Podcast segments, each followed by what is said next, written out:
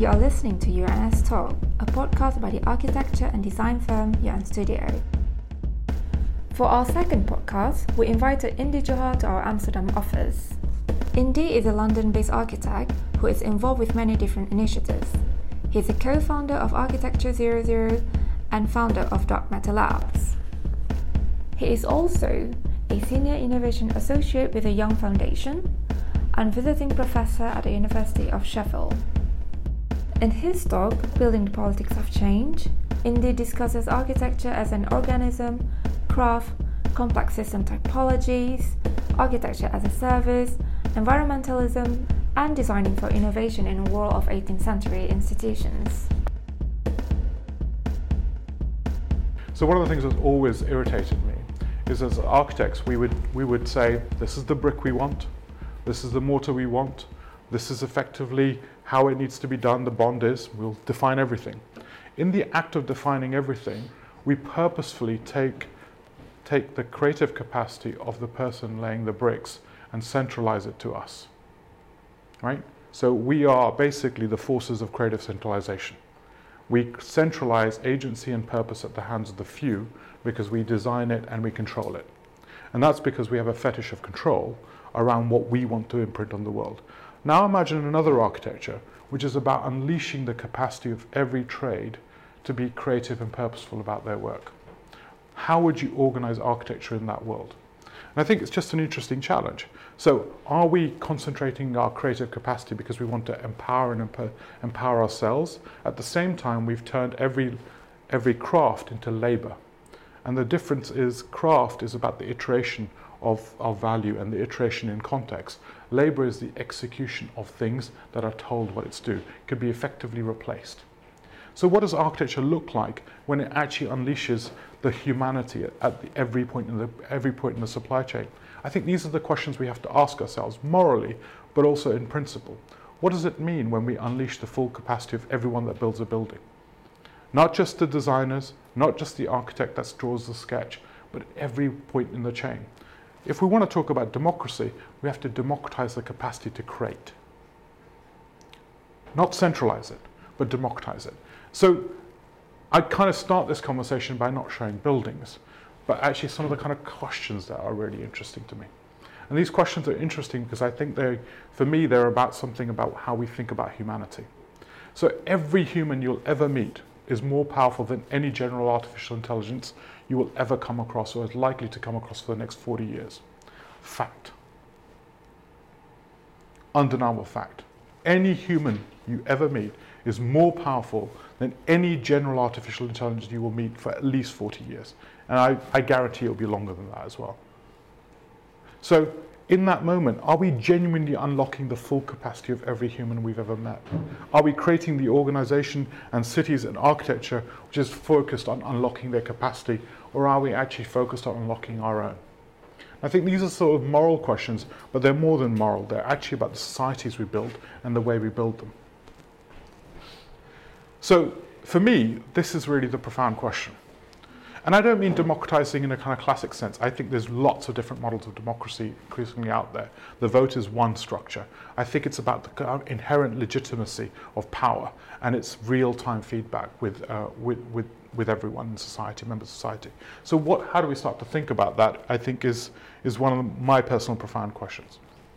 The first step for, for me is, well, if you imagine this conversation of architecture as an organism, how do you start to think about it? So our first experiment was this. This is uh, the Bristol Urban Beach, uh, where we basically partnered with Demos and we built uh, an urban beach in 2006 and 7. We had 80,000 80, people turn up over four weeks. Um, I was uh, personally held, going to be held liable for any drop of sand that fell into that river over there, uh, grain of sand that fell into that river. Um, the police basically threatened us to say, look, there's going to be violence. This is the middle of Bristol. You can imagine UK, alcohol being served. Everyone's going, there is going to be chaos. And the police were like, this is going to be a disaster. So here's some really interesting lessons. One, actually, there was no chaos because we designed the environment. We didn't just design the physical environment, we curated the music, we created the conditions, we created the playfulness, we invited the right programming. By designing the programming, we had not one case That was completely unheard of in bars, right? Not one case of police call out on that site at all. So we used the event and the programming to actually create the conditions.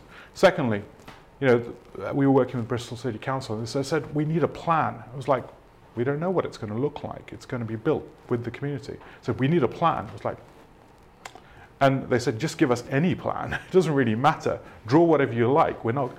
And so what was fascinating was that planning process, which is driven through object orientation, couldn't handle the fact in an organic process of how do you build plans when actually something is an emergent act. And so these were really interesting questions of how you, how you were building this stuff, but this was the first time we built something. And we built it not just as a kind of third party doing it, we built it ourselves and we, and we sort of you know, put the whole money together. And I think this is kind of interesting because this goes back to we like how we recruited the bars, the food, we created the supply chains for the deck, uh, the deck chairs were sold and where they were come from, where the cotton came from, the whole thing. So you think about the whole thing in that way. And 80,000 people, local people, but one of the most profound stories for me was like one woman said, like, I can't afford to take my child to the beach. Thank you so much. She actually just physically came up to Melissa, who's my co, um, co-partner in this, said, thank you so much for doing this. And that was an extraordinary moment of just actually how space and but the curation of space could do this, could do this environment. And for me, what that idea threw up is when we're designing, too often we're designing objects. When you start to design these institutions, how can you design? And what are you actually designing? Is it the, the quality of the building or is it the quality of the whole integrated experience? And too often we see design is segmented into objects and programming and other things. But when you design them together, it becomes fundamentally different. It, it, it transforms itself to being a completely different type of thing.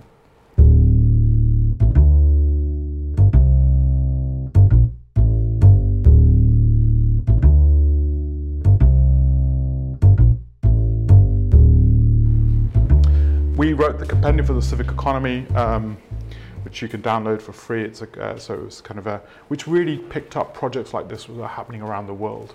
And we sort of put, put a lot of those projects together in that sense. And we also did work out in Harlem, uh, which was looking at, again, taking this kind of whole system supply chain approach to building. So here we was, there was a new building coming up and saying, look, what would we do? We were going to take the reprographics apartment, the canteen, and bury it all into Harlem seed accelerate all those small businesses to actually then pull them back in later.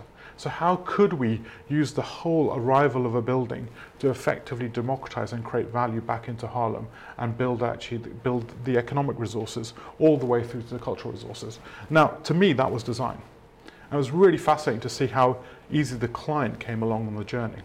So the client no longer, the client was like, yeah, this is great, this is the way we want to go. But it's really interesting to see what these sort of conversations look like. And that was not just, about, that was as much about the physical construction as the supply chains. We were also behind the Somerset House. Uh, I think it's now the largest uh, incubator in Europe, actually, with over, I think, nearly 300,000 square feet now. And we, we built the strategy for that with the team around how it could be turned and converted from being an original uh, salt tax office um, and putting all of that stuff together. But again, it wasn't just about the building, it was about the institution and the design of that institution. And also Studio Weave at that time also did some of the kind of uh, fantastic animations inside that stuff. We were also um, fortunate enough uh, behind TEDx, uh, sort of Impact Hub Birmingham. And Impact Hub Birmingham, again, I'm giving you some examples of projects because if you look at how Impact Hub Birmingham was born, it was born by a TEDx, which happened with 150 people turning up and then 400 people turning up a few years later. And then effectively a Kickstarter where we raised £68,000, or Immy Kaur and her team raised £68,000 crowdsourced from, from the community. Why? It wasn't about the money. It was about building legitimacy of that civic platform by citizens being involved in that process. And then it was also about co-designing and co-making the physical platform itself. And last year there was nearly 1,500 people turning up at TEDx into that story. So in these institutions, when you design them and you make them, they become something else. And I think the physical design is fundament fundamentally integrated into the social process. You start to build certain different things. Just to say we do do architecture, right? Next part. So that's kind of something about what happens when architecture becomes an organism and you design that way. I think it fundamentally changes design and what we, what we photograph. And I think that to me is fascinating. Second part of this conversation, and there's kind of seven, seven sequences, so let's keep going. how do you design in a complex world? And why, why I want to talk about this is if we are, do recognize democratic agency, we also have to recognize this problem, which is that actually most of our solutions are, you know, climate change. So for example, you want to deal with climate change, should I tell you the best thing? It's not about buildings or transportation. It's about going vegan, dude. Just go vegan. 50%. Significantly more impactful than construction. Right? So why don't we talk about that? I find that interesting, right? And why have we focused on buildings? And in the UK, we have a kind of equal, equal and opposite conversation going on around everything is about housing. We, we need more housing. And actually, the issue is not housing in the UK. Flatly, it's nothing to do with housing. It's the unequal distribution of growth, where growth has been centered in, in London and it actually has been, has been equally distributed. And that's to do with infrastructure investment around growth. So we often talk about the physical objects and physical transformations because we don't want to deal with the complex stuff. And increasingly, this is a real problem, right? So climate change, we know we're basically frying ourselves pretty straightforwardly and simple. Yeah, you know, Michael Gove stands up in the UK government and says, hey, we're going to ban plastic straws. Great, thanks. But you know, the way this is going, this is like terminal. And we're banning plastic straws. I get it, it's meaningful, but not really. Not for a minister to say that. So what's happening is we're focusing on tokenistic policy in a, in a, in a means when actually the world is pretty significantly out of kilter. So why is that? And I think one of the reasons that is is this. So this is a systems diagram of the drivers behind obesity. It's done by the UK Cabinet Office. Now, I think this diagram is really important for us because I think too often we think about problem solution from a linear lens. We think this is a problem, ban sugar, you solve it. Well, actually, what you very quickly realize is there's multiple factors behind obesity or any social issue. How do you innovate in that context is not going to be about magic bullets. It's not going to be about single solutions. But you need to innovate in that context. In a complex emergent world, we have to be able to innovate in this context. How do we do that? I think is one of the fundamental challenges for design and designing. I think is on the table. Now, and this goes all the way through. This is looking at sort of um, uh, sort of uh, children's needs in Camden. We did lots of work around that. We're doing some work in radical childcare with the team. But also it looks at sort of this was work we did in Dubai, whereas if you wanted to move to Dubai and live there in say less than uh, move to Dubai and open a bank account and everything else and wanted to be able to do that in less than eight weeks, every one of those blue dots are different agencies. You'd have to innovate across pretty much every one of those blue dots. So the problem is not that the innovation is difficult, it's the fact that there are probably something in the region of about 50 odd eight actors involved in every part of the chain. And you've got to have to influence and organize these different actors to behave differently. And that's not just a top down problem, it's also about understanding innovation differently. So, too often our innovation conversations are about services, individual projects, individual inter- interventions. How do you deal with interventions around, say, obesity? Well, say if you want to improve children's outcomes, education outcomes in an area, schools, yeah, significant. Prenatal nutrition, more significant. Postnatal nutrition, more significant. Three-year-old reading, reading ages, more significant. Uh, breakfast clubs and uh, actually nutritions of children going into school, more significant. After-school clubs, social networks, more significant. Actually, there's a whole plethora, and that's not even getting into the house, and that's not even getting to micronutrients and pollutants in the house and level of air quality. So, air quality indoors is one of the worst, atrocious problems that we've got right now. Indoor air quality is atrocious. We don't even measure it, so you will often have uh, conversations about NOx or uh, nitrous oxide levels outdoor. Indoor is far worse, yet you spend 82% of your time indoors. And we know systematically it's affecting you. Like, and it has significant, like 30 to 40% effect on cognitive function, significant cognitive effect on um, function. So, how do we start to think about this stuff? I think requires us to be much more structured in actually operating at a systems level. Again, it's a piece of work that Yunji, uh, Yunji, one of our colleagues, has been doing, or did actually around mapping services. This is like all the services involved in people who are frail old, older people. So if you want to innovate, actually really innovate in a meaningful sense, you've got to be able to innovate across multiple, multiple challenges.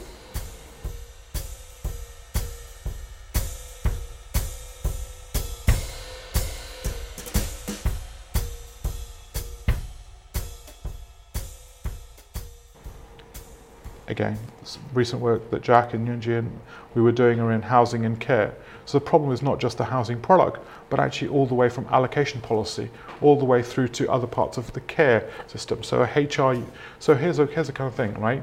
If you're employed to care, right, your care contract, and Buurtzorg is a Dutch uh, story which is quite extraordinary, but in, until recently, even in 2007, you were given basically seven and a half minutes to do a pressure stocking you were invited to do a piece of care transaction over seven and a half minutes. And so the whole economy of care was organized through managerialism.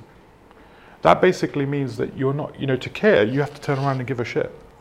You've got to turn around and give someone attention. What is it? What our contract, our HR economy isn't inviting you to care, it's inviting you to transact. So when we start to think about it, we know that emotional intelligence and emotional capacity is going to be completely different. And I would say one of the big transformations we're seeing is a shift from labor, physical transactional labor, to emotional labor. Most of what you do when you work here and you're here till 7.30, 8 o'clock, 9 o'clock, is you're here because you give a shit. Not because actually really, you know, about management, you give a shit. And that's about you caring about something. And that's because you care. Our economy is not geared to invite or look after the fact that you care. Your HR contracts are not designed to look after the fact that you care. Because they're invited to look after the fact how many hours we do. So how do we start to think about this world? I think these sort of questions, they're small, precise issues, but at the center of them, they unlock actually different ways of seeing the world. Again, here's uh, a piece of work that we were doing around food systems uh, in Dubai, one of the kind of interesting questions there was, you know, everyone when you say food food waste, everyone goes, yeah, we got to have to our restaurants recycling. You know, let's get our restaurants recycling of food. It feels all great. And let's go back to the straightforward point. You want to deal with food waste? Go vegan. There's no messing. There's no there's no conversation. Literally, there's no conversation. Look at the data. So the questions are when you start to look at things through a systems level, it also changes the nature of how and what the solutions are and what actually our responses. How do you make a city go vegan? You know, we've done, we've kind of taken smoking off the table. I guarantee you in the next 20 years, not even 20, 10 years, you are going to see cities structurally move towards actually decarbonizing their food supply chains, and that will be on the table. What will that do? What will be the implications? How would you design that? That is an interesting challenge. And those sort of challenges are increasingly on the table. And that's, I think, the question I want to bring to the table is increasingly clients aren't just looking for buildings. What they're looking for is solutions to real strategic questions. And those, those sort of design challenges are really fascinating. So in this world, I think, of kind of 21st century problems, I think one of the big problems at the center of it is our 18th century institutions, how we think, HR contract all the way through to governance and various other aspects. And one of the big challenges we face is how do we innovate in this complex world? How do you support? How do you drive innovation? And I think that's going to be foundational. So one of the things for us, and I'm sorry you won't be able to read this, but um, is if you look at a neighborhood of, uh, uh in terms of care, you could look at services, you could look at the physical design of the neighborhood, you could look at how, how allocation happens into that neighborhood in terms of actually houses are allocated, you could look at technology infrastructure, you could look at business models, you could look at supply chain, you could look at policy and regulation. What we're finding is that to really innovate, you have to go diagonally across this. Innovating here, actually all, all you end up doing is literally rebuilding in slightly different shapes what was already there. And that was my personal story, right? So I, the reason why I, I left traditional architecture um, was because effectively I built a building in West London and I sat down with the client and said, and said, why did you choose us? And it was like, well, we chose you because you, you, were giving us a street as opposed to a square. We'd already had a square. And I put my head in my hands and thought, shit, that's the contribution of architecture. It was just the fact we were different. And actually, what would we really rebuilt? We'd pretty much rebuilt the same building that existed since the 1960s, just with nicer colours, a little bit more energy efficiency. Had we really transformed the health outcomes of that neighbourhood?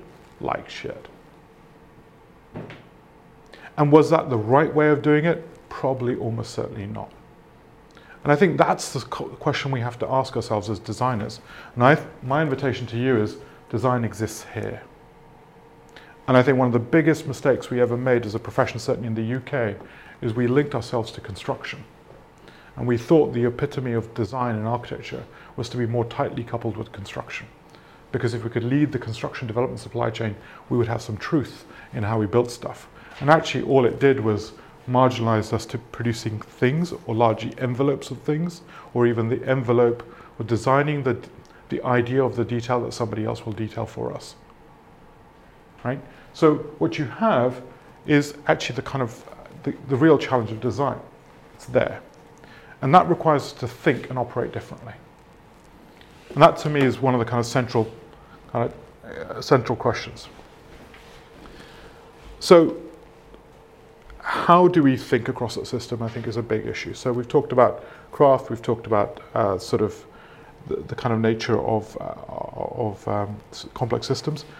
Typologies, again, you guys will all know this stuff. Um, we were, I was fortunate enough to be uh, part of the Impact Hub movement. Uh, there's 102 around the world now. I was uh, worked with Jonathan Robinson, uh, putting together the global, some of the net network design right at the beginning.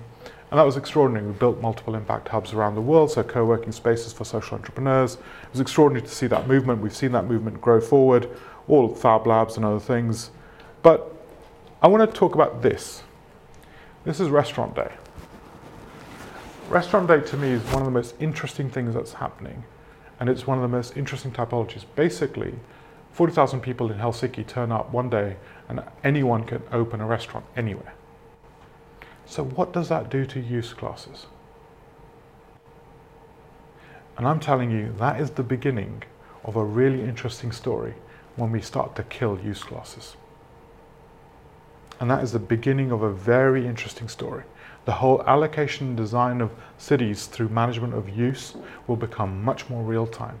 And Restaurant Day is a very interesting beginning of disruption. When you can do use class management through IP point of sale, different models of governance around people, I think we start to have a really interesting challenge. So we are seeing this disruptive challenge. We've been part of many of this stuff. And so right now we're doing a piece of, we're about to start a piece of work in Montreal looking at Restaurant Day and how do you actually change use class organization and allocation in completely different ways? And could you take it out of buildings? What does that do to planning? What does it do to architecture? Does architecture then become driven by use? Does it does architecture become infrastructure? Actually become independent of function fundamentally? What does that start to do of how, how even it's financed and structured? So I think these sort of really interesting disruptive questions are on the table. A colleague of mine, Tim Ackersbach, in um, in um, in Copenhagen is now looking at this, which is actually to do with how we use data-driven environments to optimize work workspaces. So a lot of stuff around curation. So again, what is what we're focusing on is reinventing FM, facilities management. So rather than making about management of facilities, it's about the improvement of people's lives and people that work there. And that's really about looking at not just the physical design and curating the architecture continuously, it's also about looking at events and programming in an integrated way. So what happens when, the, at that moment in time, the architect is the curator and the continuous curator of that environment, data-driven, you focus on social networks and uh, analytics. So what happens in the role of design in that future, I think is really interesting. So suddenly architecture is service, continuously plugged in, and maybe even contracted on the basis of outcomes. Material outcomes to the business, not necessarily just the idea of rent as a commodified value. What does that do to the disruption of our, pra- our practice?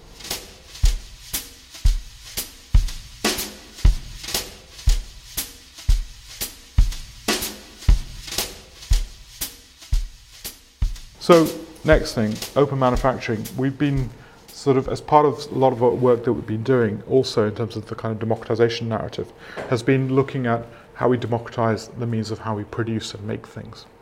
And in 2011, and this kind of pretty much throws up a chart which Alastair Parvin sort of describes really well, again, is this journey of the kind of fourth industrial revolution, where you go from kind of the likes of William Morris talking about the power of craft, all the way through to kind of different cycles of uh, industrial concentration to actually the fourth industrial revolution giving us the opportunity to decentralize production and decentralize the means of production in a way that we've never been able to do.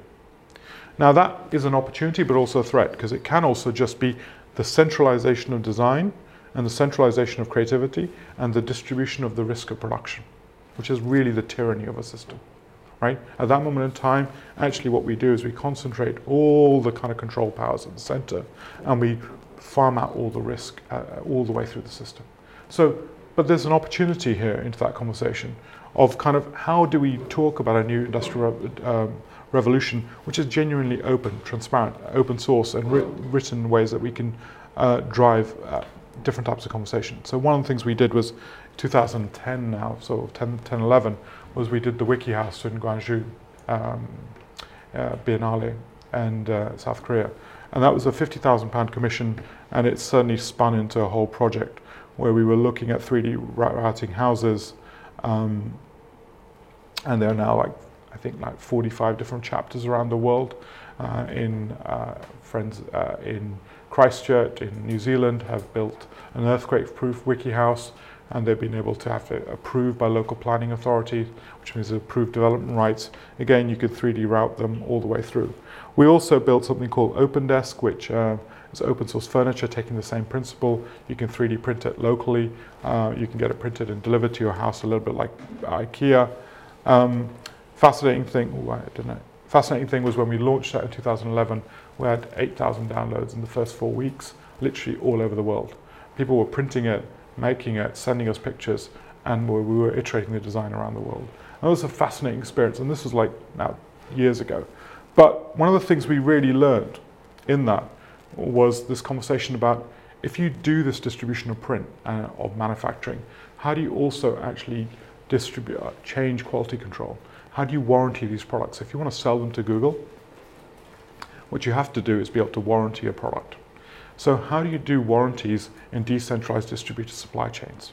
And that was the first time in that in WikiHouse we started to realize that in the ideal of manufacturing, there's a whole bunch of questions that sit underneath the story, which are all to do with warranties. Because unless you can distribute and decentralize your and your your Q&A mechanisms, what you end up with is effectively the same old story. The person that does a Q&A controls the parameters of design, controls what the truth will be. So what we need to do is almost design that dark matter, and that's what one of the big inspirations of the conversation that we had. And that sort of really gets me on to the next part of the story, which is actually the stuff that architects don't like to talk about. And one of the things that happened exactly is that when we were doing the wiki house, the challenge for the wiki house is not the construction. The challenge is how do you get a mortgage? In order to get a mortgage, you've got to be able to provide insurance around the house. And if you're doing distributed production, you've got to be able to build the warranty infrastructure for the designer, the producer, the assembler, and all of that supply chain, which is going to be different every time it prints. So unless you can build a new warranty infrastructure, you cannot get it financialized, which means you can't take a mortgage on that product. So it's really only a house for the rich people. So that really asks the question that if we wanted to design this stuff, there's a whole bunch of design that was behind the scenes that was really significant. I don't know how many of you know the Chicago Million Dollar Blocks projects, right? So a couple of hands. So I think this is the sort of stuff that we should be really thinking about. So Chicago Million Dollar Blocks, I think, is one of the most interesting projects because it basically talks about it costs a million dollars in every one of these urban blocks in terms of actually people reoffending. In the US, it, uh, reoffending costs $144,000 a year. $144,000 a year. It costs 65,000 ish to go to Yale. I'm putting this right. In, in the UK, it costs 238,000 pounds to put someone in youth offending for a year. It costs 60 odd thousand pounds to put them in Eton. Right? So what we've got is these kind of extraordinary costs. And that's not to do with just the, it's to do with the accounting, but it's also to do with the social contract. We are more focused on penalizing people than actually focused on rehabilitating them. Now imagine a prison. You're asked to design a prison. Right? Now, the traditional notion of a prison is somebody will say, right, we need this many things, this is what we need out of it. Now imagine you ask, as opposed to that, you asked, actually, we want to reduce reoffending. You are asked to design a prison, but your ultimate goal is to, and I think Holland's done very well, if I remember correctly, is you've been closing prisons and actually insourcing patient, uh, people from around uh, outside. But how do you design a prison? It's entirely about rehabilitation. Would you design a prison? Would you design an ashram? How would you design it? Now, those sort of things become increasingly possible when you put a different maths behind it. When the issue is no longer about actually the number of units, but actually the issue is it costs $144,000 to put someone in prison. How do you create a new maths behind the question fundamentally changes what we end up designing. So one of the most extraordinary experiments that we've seen in, in, in India, for example, an ashram prison, which has 97% of, peop- of people that come there do not come back to prison. 97%. And it's effectively an ashram because people go there for a month. They're invited to be silent for a month. And it's an extraordinary experience. So, what they designed it is a completely human development oriented experience. Is it cheaper? Yes, for society. Is there a new business model? What does it do to design? And I think this is what my real fundamental thing is. Who are we designing and how can we use those powers of design around these things? So million dollar blocks wasn't just about the identification of capital. It was about the fact that we could change what, what we did with it. So even in Holland, I think it cost about 38,000 uh, euros for someone who's homeless on the streets. 38,000 euros it costs you, every taxpayer, for being homeless in the streets. That's because of the cost to A&E or emergency services and other things. So what's the, what's the conversation around how we innovate the solution around homelessness is not nice twee little cars or nice little smaller housing units. It's actually just give them a house. It's way cheaper.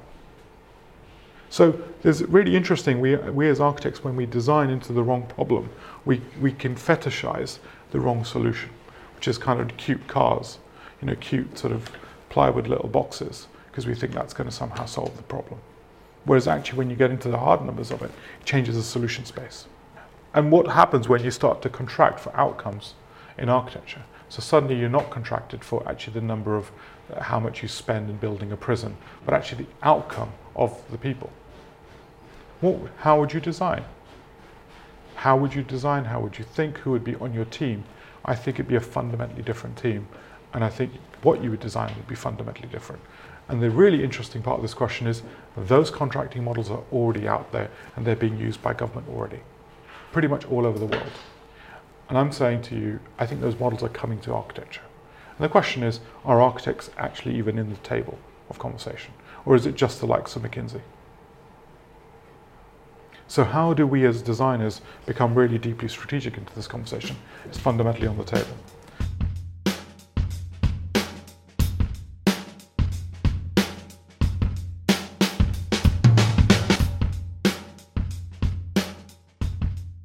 So what I suppose I'm trying to say is that in that dark matter stuff, and I think the property rights thing is going to be extraordinary, by the way.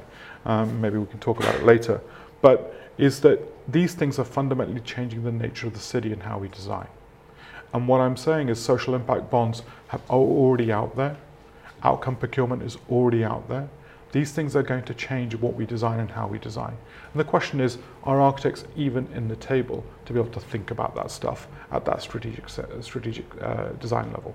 And there are people like people like Michael Steinberg in Helsinki Design Lab who put together Helsinki Design Lab, extraordinary person.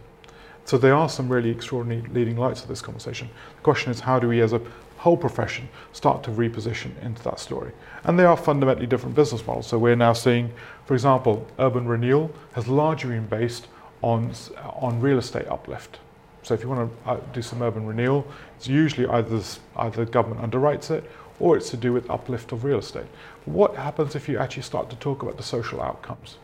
What happens if you look at urban regeneration and say, well, actually, if it does cost somebody who's, so for example, we know what it costs if, if a child gets an, yeah, so here's a good example, right? I'll go into, so we did a piece of work in Milton Keynes, which basically looked at energy poverty. Housing Association came to us and said, look, um, uh, we have a series of schemes. A lot of the people uh, living in them have out, uh, energy poverty issues. How could you rehabilitate the housing? I said, right, we'll do it. When we did the housing, they went from living at 13 degrees to 19 degrees centigrade or 21 degrees centigrade, right? We solved that problem. Where was it? Where was the money saved? It wasn't saved by the housing. It wasn't even saved by the people living in it because they just spent the money in still using the energy. It was entirely saved by health service because the number of times people were going catching pneumonia and children that were missing school, that was where the savings were in the school and the health service. So when you do these investments in physical environments, the value is captured in third parties.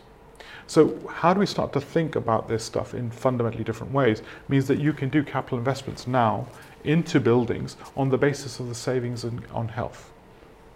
So these sort of new business models are actually being increasingly possible, but they allow us to build architecture which has genuinely got a social outcome at the center of it. And those sort of outcome-based business models are synthetic. So for example, an outstanding school in the UK puts £100,000 on the price of a local house. So these are public goods that create effectively privatized value. Uh, how many of you guys own a house here? Surprise venue. Okay, good. Right. So, so I, hope you've all had house price increases, right, over the last few years. So here's a little bit of a test.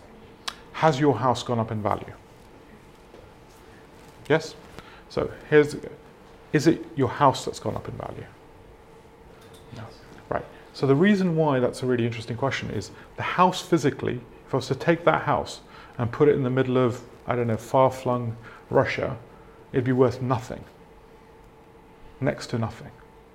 So the physical house hasn't, is not appreciated in value. You say the land. Well, the land, probably no. No exactly, so it's government owned, so it's independent. So where is the value that's captured? It's entirely from actually public goods. So if you look at the uplift in value, it's because effectively you got access to labour markets, access to schools, access to uh, um, uh, parks. These things have effectively inflated in value the houses where it's captured. Because actually, what we have is a shortage of common goods. Because we know physically the house is a depreciating asset. So it's when people say location, location, location, what they mean is access to public goods. And so what's inflating over the last 20, 30 years in UK is not private housing, it's common goods that have inflated and they're being captured by private housing. So it opens up a really interesting question when we see value in that way. That actually none of the value capture is ours as individuals, it's actually societal value which we've artificially monetized in individuals. So these sort of questions are on the table, but they'll also allow us to have a different type of social contract, different conversations about public and private value, which I think are going to be really, really important in these things. And there's new business models coming up around some of this stuff, around impact derivatives, where you can fund and give money to a school but capture it using smart covenants. How many of you know about covenants? Covenants were really lovely instruments which were used by churches so that if a church organ was broken, it would basically ask money from all the houses nearby to contribute back to rebuilding the organ. These were legal instruments on people's title deeds. So these sort of historic instruments of kind of crowd obligation have existed. And there's some really interesting ways of how we can build new commons business models and value mechanisms to finance the commons that have historically not been possible because the cost of administrating them has become virtually zero. And the reason why I'm obsessed about this is because that allows us to build whole sets of public goods that you guys have been great at. Holland's been brilliant with this sort of stuff. But many parts of the world have really struggled to build common goods in a way that's actually of the right order and quality. So if we can start to reimagine this stuff, we can start to build the infrastructure for that quality in more parts of the world than what we're typically used to. And this sort of stuff is this sort, all sorts of stuff that we've been doing around um, how you can examine some of these things. So, I suppose where I want to talk about this is that I think where we are is is I think there's a massive conversation about democracy, and it permeates everywhere. And it, I think there's an obligation for us as designers to think much harder and deeper about our role as professionals you are not consultants. You are not management consultant hired by your client. However much propaganda you're told. I tell you as an RIBA trustee, right? You are not That is not your responsibility. You are there responsible for preserving the public good. And the public good is judged by your peers. Now, in that conversation, I think we have to end the conversation on, I think, one of the most challenging and interesting debates that's on the table also is, I think, what it means to be human is also fundamentally up for question. Over the last three to four hundred years, we have kind of glorified the idea of human as object. Actually, most of our discussion is around object orientated thinking. And one of the big questions on our table is actually there's a whole moral crisis on our table. So, UK, 4 million people, classes living in poverty. But also this. So, there's a great talk by Dr. David R. Williams, and I recommend every architect with any kind of moral sense of understanding listens to it. And this talk is he's a PhD, he's a professor at Harvard University on public health. What he talks about is how black Americans in uh, basically live 10 years less than their peers who are equally educated. 10 years less. And this 10 years less is not just kind of anything, it's to do with basically everyday racism that they face every day, which basically means persistent levels of cortisone in the bloodstream. So when you have persistent levels of cortisone in the bloodstream, actually you're more liable to diabetes, more liable to heart disease, more liable to any of these acute functions. So what we're saying is that we're building society where effectively people are literally being killed, institutionally killed, 10 years in advance of their peers. Now, if I was to take you into Star Trek world and lift you all up, and if Ben was here, I'd name him Captain Kirk, we'd go up and we'd sort of raise up. Actually, I guarantee you in 50 years' time, we will look back at that as a class of genocide. And we will also look back at people in poverty who died 20 years ahead of people who are rich and well off. 20 years is the age differential in parts of the UK as a, a further part of genocide. We are literally killing people off. Now, why I end here is I think it's I think for architects to be civically re- relevant, to be civic actors, we have to start to stand up for social and spatial justice in a meaningful way. One of the biggest tragedies, I think, for the architectural scene in the UK is actually we don't have a meaningful relationship with citizens at all. They see us as just products of, of financial capital and byproducts for actually organizing, organizing financial instruments. And that means we have no legitimacy as actors. And for us to be meaningful, I think we have to meaningfully understand the real injustices on the table and become relevant to people's lives. Because I tell you what, that violence is coming. Those things won't be swept away. And as in the 70s and 80s, where effectively architects was burnt with, burnt with the kind of the kind of modernism movement, this generation of architects will also be burnt if we're not being relevant to the society that we're part of. I, I tell you this because I, I think stuff like the Black Lives Matter movement, the Me Too movement, these are all absolute clear signatures of actually a deep sense of injustice in people's lives. And I think we as architects have to become responsible and actually agents of change and recognize our responsibility in that process. And I think that we have to recognize it in structural ways, right? So, for example, the impacts of poverty, they transmit two generations down the line. Two generations down the line. Your neuroscience is directly affected by your friends. You physically, more than 50% of you, is all bunch of organisms that got no, no human DNA in, in, in you whatsoever. But they are absolutely essential components of you. Your brilliance, the whole illusion of meritocracy, the reality is, it's bullshit. You're here, I'm here, because we are fucking fortunate. Actually, our genius has very little component to it. We are here because actually of great schools, great advantage, great networks, great positioning, and actually some, some moment of luck in that moment. How do we start to think about ourselves as genuinely generous to our responsibility? And then I think what we have to talk about is I, I think there's a whole degree of recognizing our interdependence. So if we go back to the systems diagram world, I think we increasingly, science is telling us that we ourselves, physically, if not in neuroscience terms, we are massively interdependent with the world around us.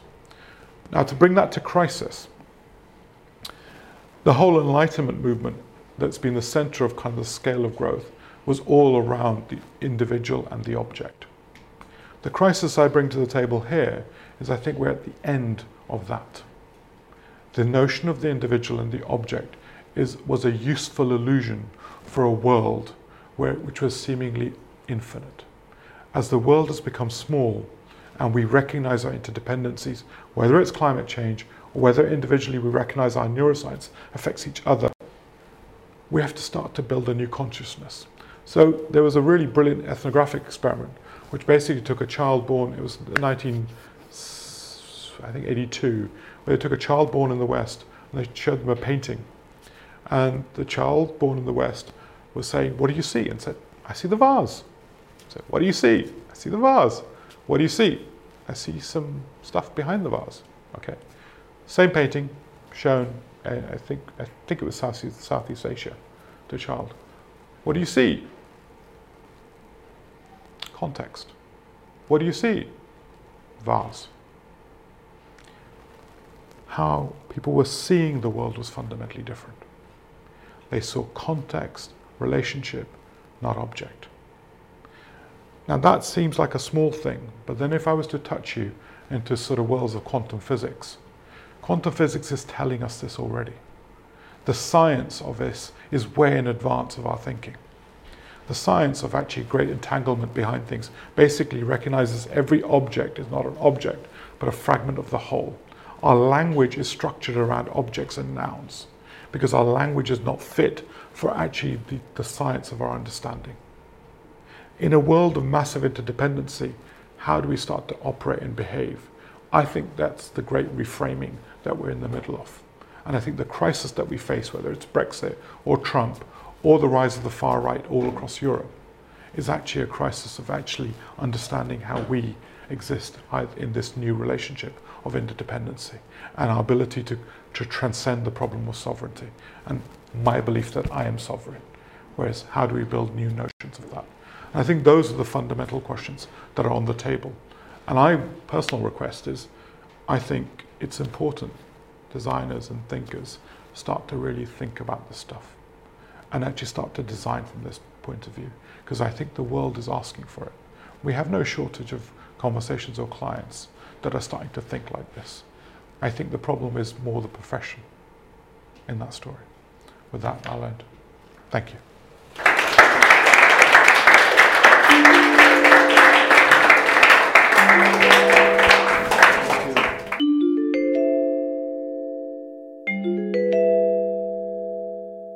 So yeah, also thanks a lot for the for the inspiring talk. I was very moved by one moment when you mentioned that uh, you seem to give a lot of agency to the people, like you mentioned, the artificial intelligence and the relationship with the with the labor. I was wondering if there was any particular observation or any particular uh, like moment that made you understand how important the people that are on the side are, or is it just a general observation? So yeah, it sounds. So where it came from was that there's a reason why we end up talking about Industrial Revolution 4.0, is because you can own the machinery, you can own the things. Actually, it's very difficult to own people. But actually, if you look back at history, the real revolutions of any technology are what it means to unlocking people. So humans have an extraordinary ability to be unlocked, and I would argue the biggest revolution we're about to see is actually the humane revolution, which is actually unlocking the full capacity of what it means to be human. So what does that mean in terms of being able to do complex problems, complex in empathy, in care terms, in creativity terms? I think that is the potential of how democ- how Industrial 4.0 it, it can do. What it can unlock is actually a capacity to be human, and that I think is the fundamental question. Or does it become a means of tyranny? And I think that's the kind of pivot point we're right now in the middle of, where does it become a means of ownership by a few and the enslavement of the many in in much of that process? And I think that's a real profound question on the table right now. So I my this is not a this is a design choice, right? um, like banks for the poor or schools, the way we design schools in in, in uh, age of industrialization, which is to create people who are good for industry.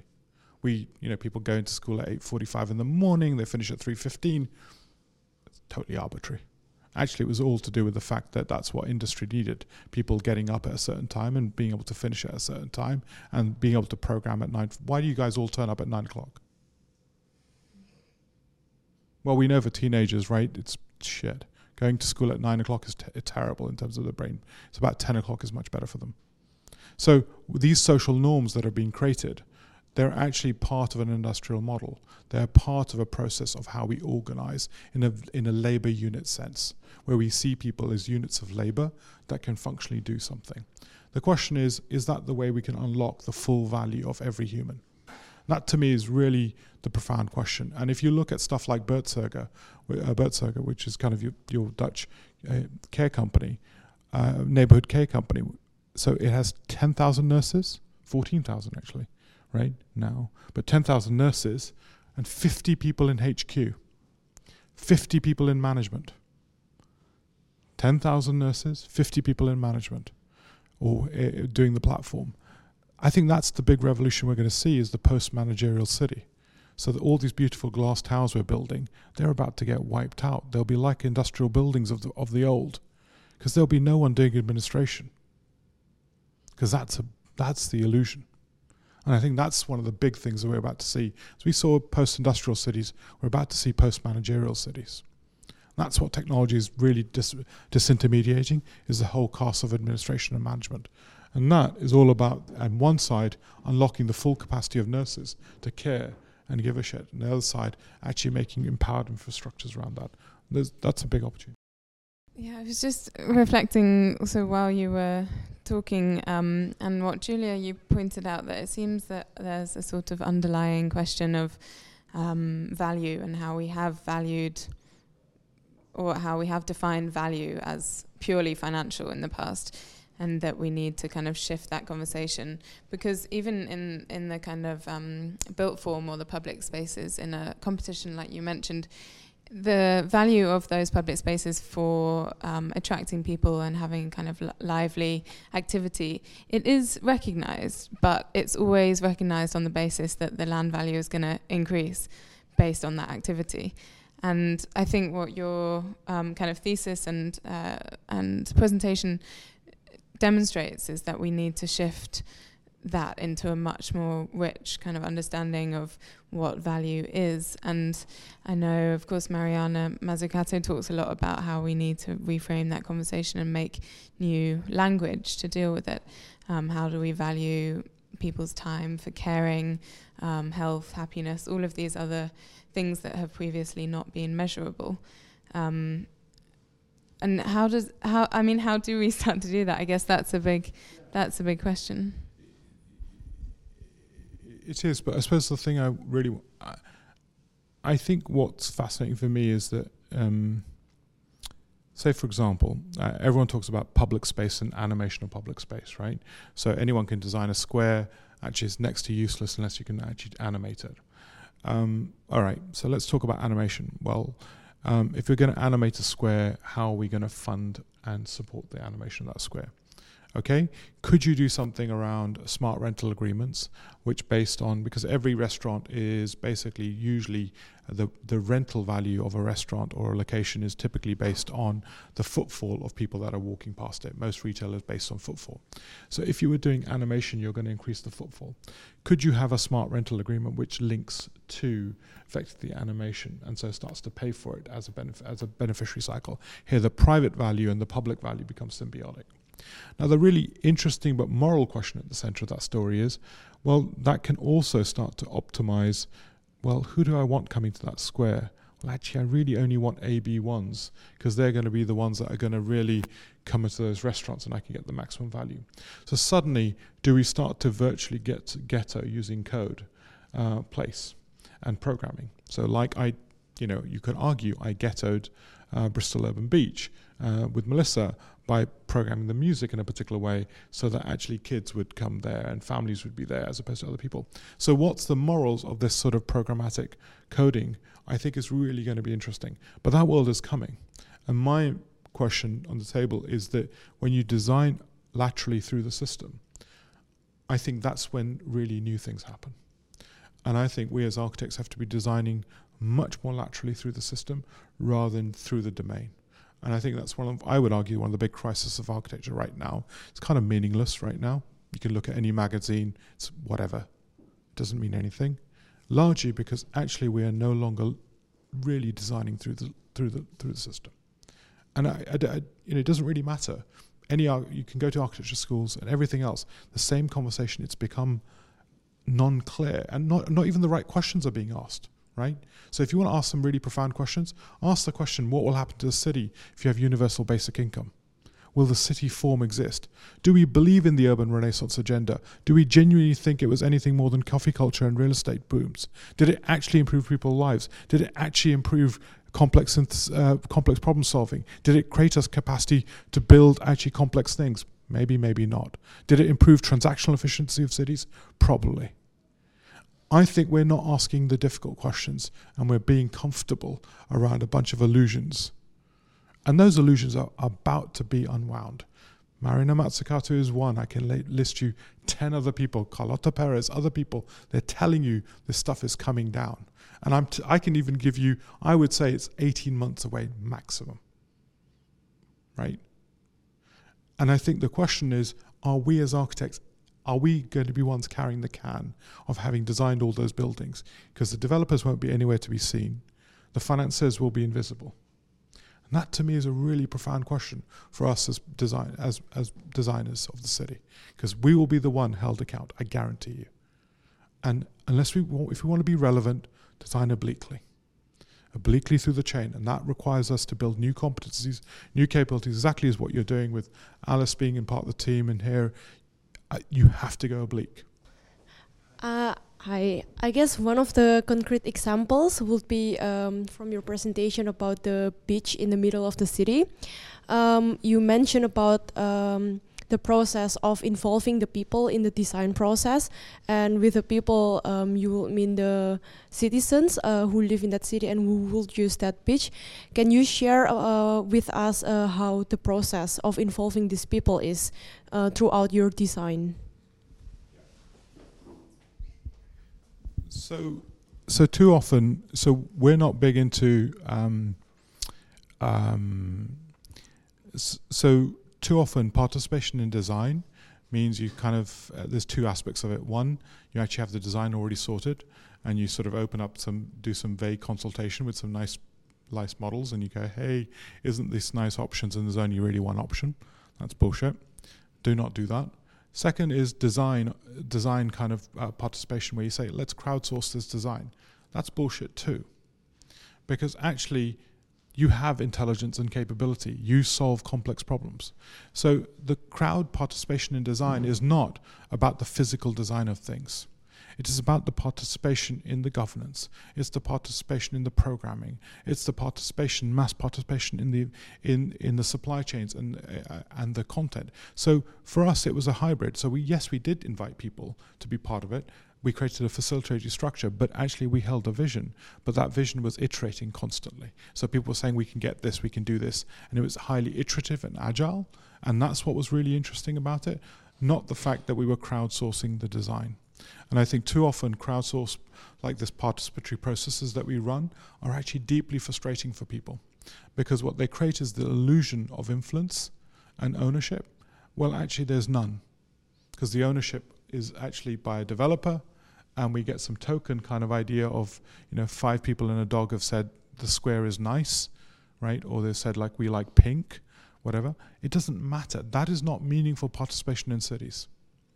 And I think we have to start to become deeper and more responsible for actually the participation in cities. And that is about governance, it's about content, it's about all these invisible structures. How do you govern a public square? That's the real participation. Some extraordinary examples, I think, Alison, uh, you guys were looking at as part of In Between Economics and the work that you were doing in Copenhagen right this weekend. So there are other models of governance and structures that have to be part of this part of the story.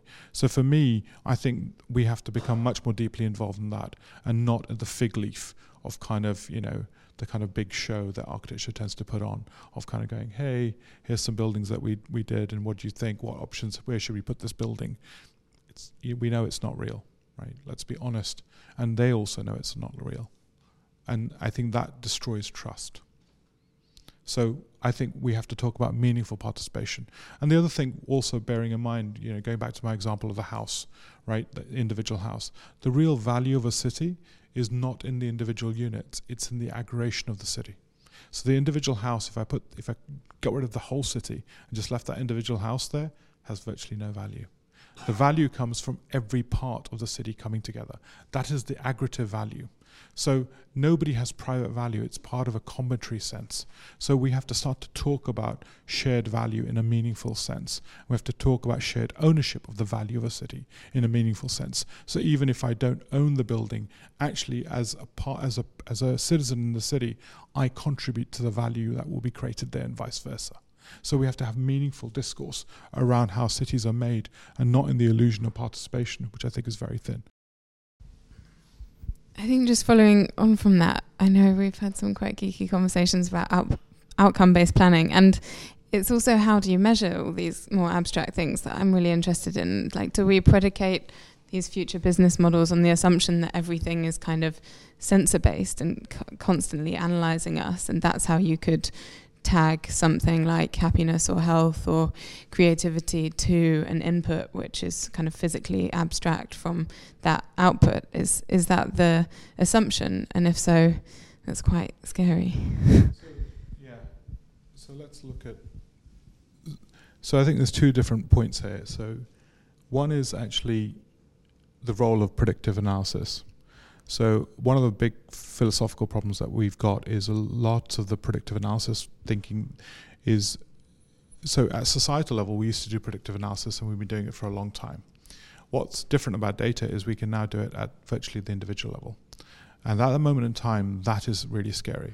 So one of the big questions is that. Second question is the whole the data, data the data discourse. I'm I don't think the problem is data. right? I think this is where we're all getting confused. The whole I'm sorry to say this, but the illusion of that we will all control our own data, it's like me saying to you, you control all your own footsteps. Go control them. Like, dude, how are you going to do this? It, it's absolutely bollocks. The thing that's really important, and this is a structural question, is governance.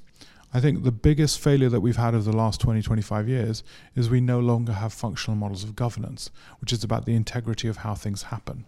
And I think this is the big crisis that we're facing of. Climate change, all these things are part of the same issue. Um, so the misuse of data, as has been allowed, you know, as I would say Facebook has done other things, and writing contracts that nobody reads, these are governance failures right? These are actual governance failures. These aren't cute. These aren't smart they are failures in governance. And I think we have to start to re and you know I think reimagining governance for the 21st century for me is a fundamental question to allow for any of these other things to come to the table. And I think one of the big challenges we face in the West right now is if you look at the decline of um, the decline of trust in our institutions, it's just it's just going like this, and it's been going consistently across every domain virtually. So unless we can actually build the integrity of governance, I think we won't be able to unlock the value of any of that technology because I think the level of kind of distrust that would be so systematic. Whereas if you look at places like Dubai, China, where the autocracy allows it to effectively increase and operate these new business models, I think we will genuinely have a crisis of innovation because we do not have the institutional trust anymore or the power to innovate at that scale. So the, my, my problem is less about innovating at that scale. My problem is more that we don't have the governance and the mechanisms for trust and integrity at that scale. And and I think that to me is a fundamental crisis uh, that sits there. So, you know, if you're being monitored, are you being monitored by your management? Are you going to get fired by your manager because you had two coffees instead of one? Is that what we want? How do you actually have governance around this stuff? What if the, actually the role of that technology wasn't to actually look at pinpointing your weakness, but but actually, uh, um, so for example, insurance. So there's two ways. If I can go down to pricing your risk or my risk individually, right? There's two ways of dealing with it. One is to price me out. Say, Indy, dude, you're never going to drive again because I'm just going to price you out of the market. The other way of doing it is to actually be obliged not to price me out, but to actually be supportive of changing my behaviors. So if you put a cap on price, then the only thing insurance companies can do is effectively innovate on adjusting my risk. And that becomes the next focus of innovation. So then the focus isn't about saying, I'm going to charge Jack 10% less. It's going to be like, I can't charge Jack or Indy less, but Indy's more of a liability to me. So what I'm going to do is I'm going to focus on behavioral stuff. Hey, Indy, really, please be careful. You're driving after nine o'clock. You're typically drinking. I don't drink, by the way, so just for the record. Um, whatever. So, so you can then start to use technology in a much more ennobling way as opposed to actually a control orientated and price differential and inequality way. That is a design problem for me.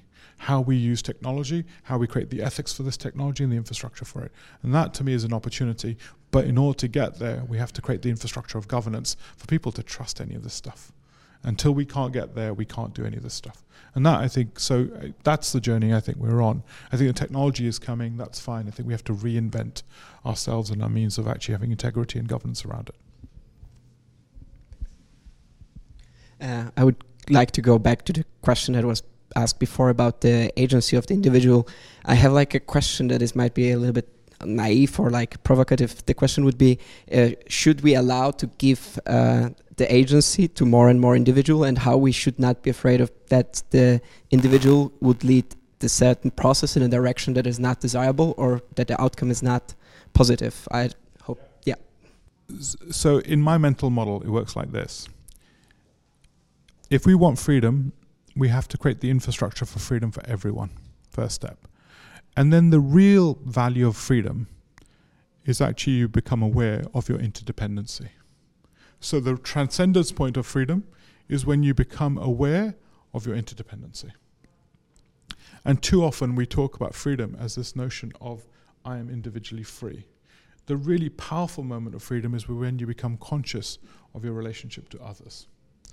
And that I think is what we have to head for is we have to transcend the kind of notion of individual object oriented freedom to this kind of conscious interdependence, awareness of interdependence. It has to be awareness of independence. It cannot be imposed, cannot be driven, it cannot be controlled, cannot be forced, it cannot be coerced. It has to be enlightened interdependence. And that I think is and but we have to do that for everyone. That is a we have to t- unleash that capacity. So that's why I'm personally a big fan of experiments like universal basic income, because what they are about for me is creating that infrastructure for freedom for everyone. And then the, the, real philosophical questions are how do you create the institutional infrastructure for building that? And there are historic examples, right? This is not bullshit language. So you go back to stuff like there's a brilliant book by a friend of mine, Tomas Björkman, um, who is um, uh, in, Sto- in Sweden and he writes a book called Nordic Secret, and in that book he talks about schools which are called Volksschools, uh, I think. And so these schools in the late 19th century in Sweden were built. Um, basically, if you were ages of 25 to 30, you could effectively take a six to nine month sabbatical, and you would go there and you would become self-authoring. The purpose there was, and it was 10% of the population went and you could go there and become self-authoring. You would sit there and you could write, and this is anyone, right? This is tradesmen and everyone else, and they would be they would be exposed to new technology. They would be exposed to philosophers, and their purpose in that 69 months would be to write and think about their life. Now, the reason why it was done was because at that time, actually, the Swedish government and the leaders were worried about the rise of authoritarian governments. And the only way, and there was a whole bunch of um, German philosophers who were writing at the time, that the only way to deal with this was to actually make people who were self authoring able to author into their own worlds. And one of the tools that they sought was actually how do you give people the capacity to build these. And these Volksschools were built throughout Sweden and they spanned, they span all the way over. Uh, to uh, obviously Denmark and uh, sort of all the way over to the Nordics, And even now, those schools exist. 400 million a year in Sweden is spent on these schools, but now they're just technical colleges. They're polytechnics. But the original use was actually about self authoring. And, and so I think there are instruments of actually institutional as well as financial that actually create different relationships of being self authoring in charge of your life and being able to do that. So, what are these institutions? How we imagine them for the 21st century? I think that to me is a really lovely project. And those are the sort of projects I think we should be part of. Thanks a lot. And that's all from Indy. To hear more from Indy, ask him a question about his talk. You can find him on Twitter at Indy underscore Johar.